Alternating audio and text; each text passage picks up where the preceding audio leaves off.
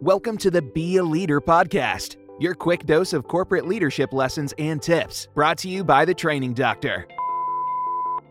Hello, this is David Jennings. I'm the Vice President of Education for the Community Associations Institute located just outside Washington, D.C.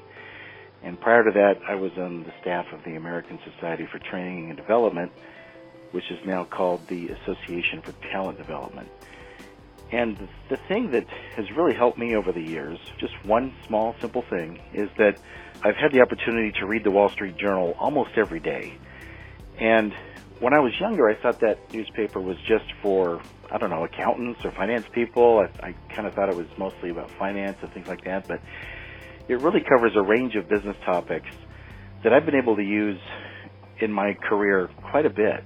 Um, I can find facts and figures that I can uh, put in presentations.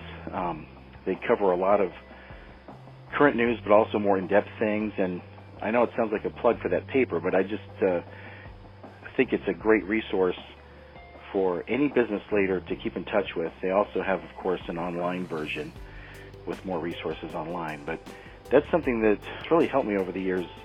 Keep an eye on what's going on at some of the largest companies and what are some trends and things like that. So I would encourage anybody to check it out and, and see if it helps you.